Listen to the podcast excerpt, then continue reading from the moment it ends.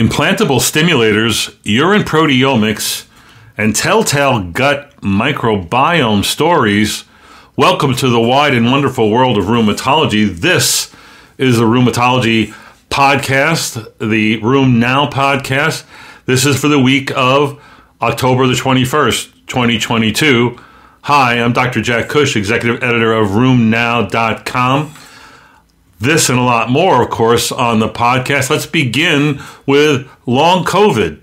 It seems to be in the news quite a bit. There was a report this week that I think appeared in JAMA, I want to say, about uh, rheumatic disease patients who developed breakthrough COVID infections uh, after vaccination, and then those who developed COVID and not being vaccinated. And they looked at the incidence of long COVID. Uh, and if you were vaccinated, and again, this is rheumatic disease patients, autoimmune arthritis and whatnot. If you were vaccinated, the raw numbers were that 21% developed long COVID symptoms versus the unvaccinated, where 41% developed long COVID symptoms. But when they did their analyses, they adjusted for all kinds of things sex, race, comorbidities, drugs, um, you know, immunosuppressants, etc. It was even more striking. Long COVID was seen in one tenth the number if you were vaccinated, meaning there was a 90% reduction in long COVID symptoms. Long COVID is a real thing. Um, the question is, what is it? Um, I'm still not sure if a lot of them are fibromyalgia, the stress, the disordered sleeping, um, sort of fibromyalgia like kind of manifestations, or other true organ uh, persistent damage, like in the lung or brain and whatnot. Uh, there's much to be learned still about long COVID. You might want to follow it. But again, this does speak to the brilliance of vaccinating your patients against COVID throughout this pandemic. A report this week about the spinal cord stimulation um, arena. I know we don't do it. We don't advocate for it generally. We don't certainly do the procedure. If you're in that business, you know, if you if that's the hammer you are, then everyone looks like a nail. If you know what I'm saying. Uh, so this gets really prescribed and promoted to a lot of patients. So much so, this is almost a three billion dollar market, and evidence as to its efficacy is somewhat lacking, I must say.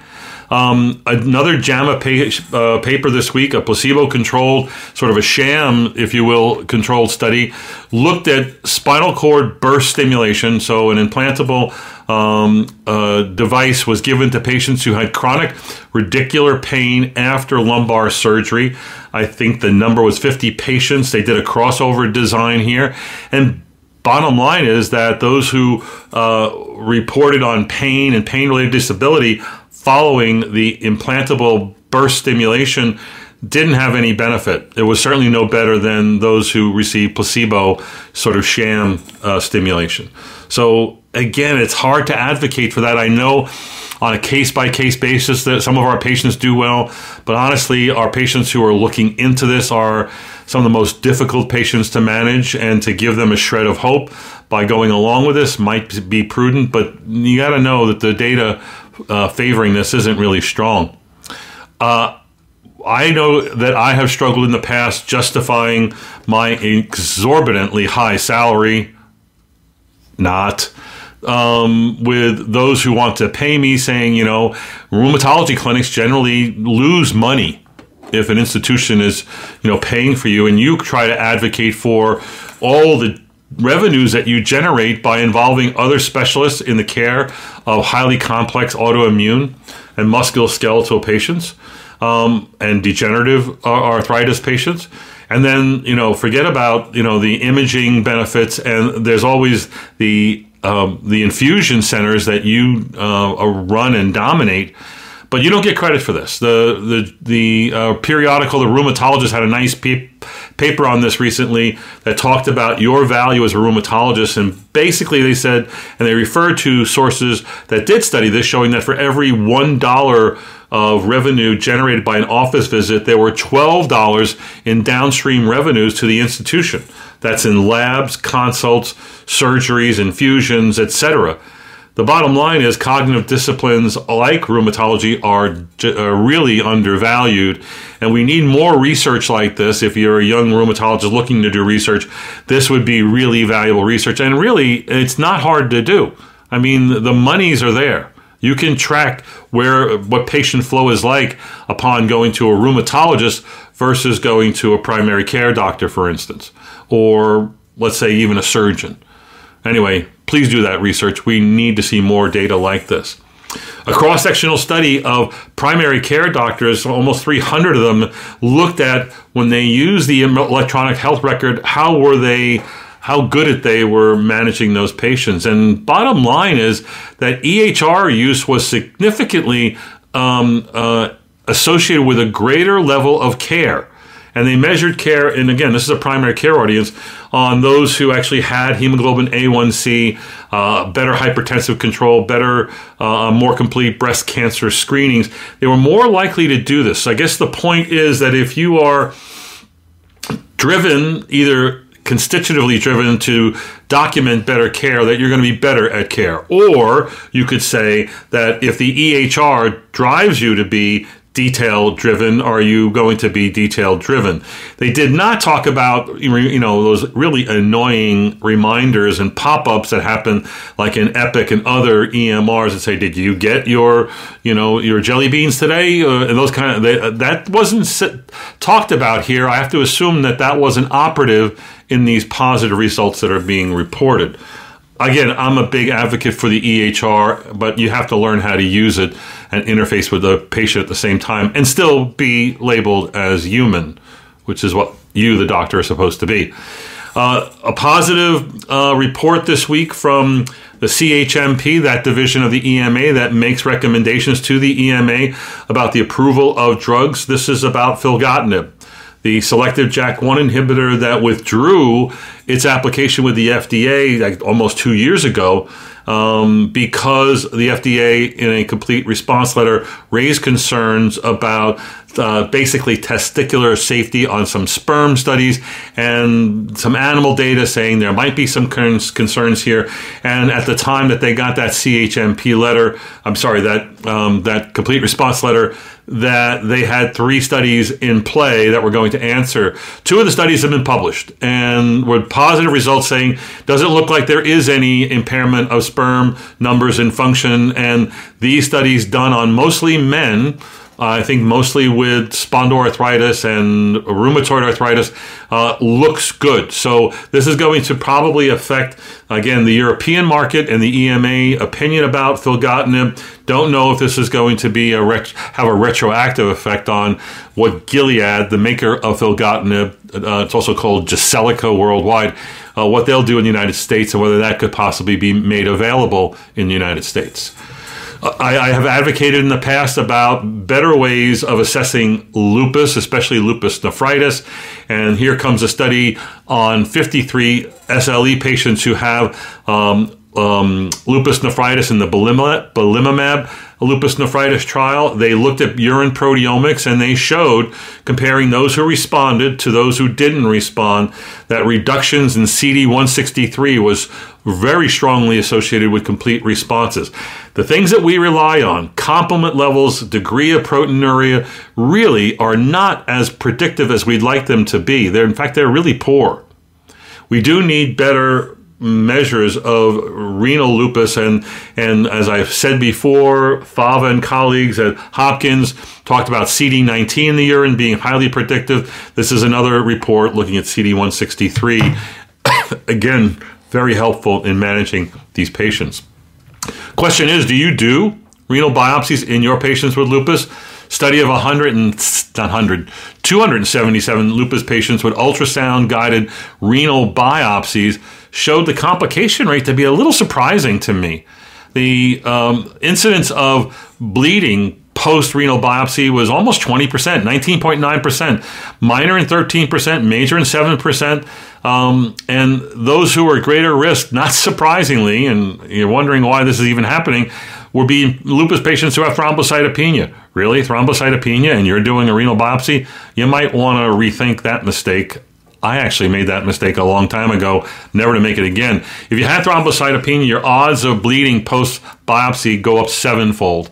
Uh, also, patients with very low G- EGFRs um, had a three and a half fold increased risk of bleeding. Uh, again, I think that there are instances where biopsy are necessary, but uh, unless you're an institution that I think is studying this, um, I, don't know that's really necessary in, in every patient with lupus or lupus nephritis. Uh, but we could argue about that. That really is a very contentious sort of issue. Uh, I found this interesting article that advocates something I've been yelling about for years, and that is if you're on methotrexate for RA, let's say, but for any reason, and you're taking folic acid, you don't have to stop the folic acid on the day you take the methotrexate. It does not impair responses. And this study uh, looked at this, and you can find the reference on there. And yeah, it was based on animal model, animal models, and studies of, of, of rats who were taking methotrexate. But I think that this is really still good scientific evidence that methotrexate um, uh, folate doesn't impair the methotrexate response if you give it at the same time on the same day. So the practice of holding methotrexate that's foolish. You're confusing the patient. Take it on these days, but not those days. Again, it's kind of nuts if you ask me. Please don't do that. Uh, a study of the value of bariatric study, study bariatric patients was undertaken in a really large cohort. Claims data analysis of 86,000 patients found a large cohort of patients who had severe obesity and non alcoholic fatty liver disease. And they showed that the 35% who actually had bariatric surgery versus those who didn't, um, bariatric surgery was associated with a lowering of cardiovascular risk by 50% bariatric surgery really works in high risk individuals. We know it works, you know, in lowering blood pressure and diabetes and need for medication. It does work in um, in, in weight loss, although it's often incomplete and unless it's backed up by other lifestyle modifications, bariatric surgery may not be a smart move. But in some really high risk patients, bariatric surgery has significant benefits, um, and, and I think that we should consider and talk about that with our patients. IL 23s have sort of taken over the uh, psoriasis market. They're gigantically impressive in their efficacy and their safety. Uh, this one single center uh, meta analysis of uh, 80 patients who are taking any one of the three IL 23 inhibitors, that includes guselkumab, tildrakizumab, and risankizumab, uh, shows that survival of the drug after a year was 81%, mean survival of 61 weeks, um, despite the um, vast majority of people having pri- previously taken and failed a TNF inhibitor. So uh, again, I think it's an important point that the, these drugs are not only clinically effective, um, they are also have the durability that makes them, I think, game changers in the treatment of psoriasis. And of course, their, their, their value in treating psoriatic arthritis is also equally impressive. Also, new data, uh, and we're starting to see a trickle of data. I talked about that this week. I was lecturing at the Clinical Congress of Rheumatology in San Diego. You can see I'm wearing my T-shirt uh, from CCR. Uh, congratulations to Pam and David McLain for running yet another great meeting. I lectured on um, the year in review. I talked about JAK inhibitors um, and reports of JAK inhibitors and their use in systemic sclerosis. So this is another one of the reports: 15 patients with early diffuse uh, systemic sclerosis and showed that, yes, it did uh, show improvement in modified Rodnan skin scores. And then they also did biopsies showing downregulation of STAT3 in macrophages and dendritic cells, in interferon and fibroblasts, uh, and in other markers of fibroblast um, and inflammatory activity. Uh, again, this data, and along with other anecdotal reports, merits a, a well designed uh, controlled trial of tofacitinib or other JAK inhibitors in patients with systemic sclerosis. Uh, Mike Holers and his group had a Kevin Deane. Uh, um, I think Seifert was the primary author on this paper uh, about Prevotella responses in patients with RA.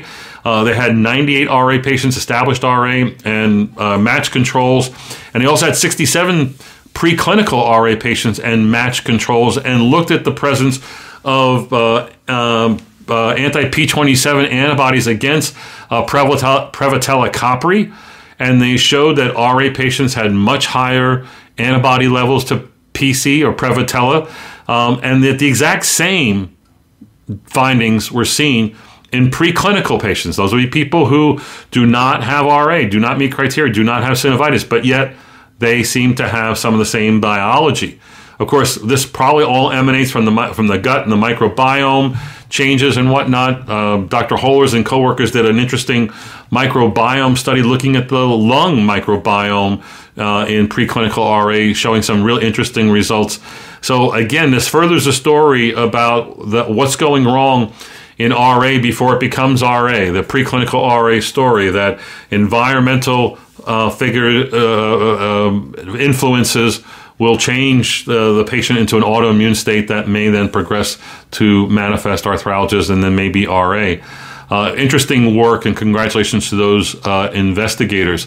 I want to uh, remind you last week I did a podcast on if you want to get into clinical trials. I didn't fail to mention that one of the handouts on the website, in one of the in the download um, that we have on the website, is a clinical trials grid.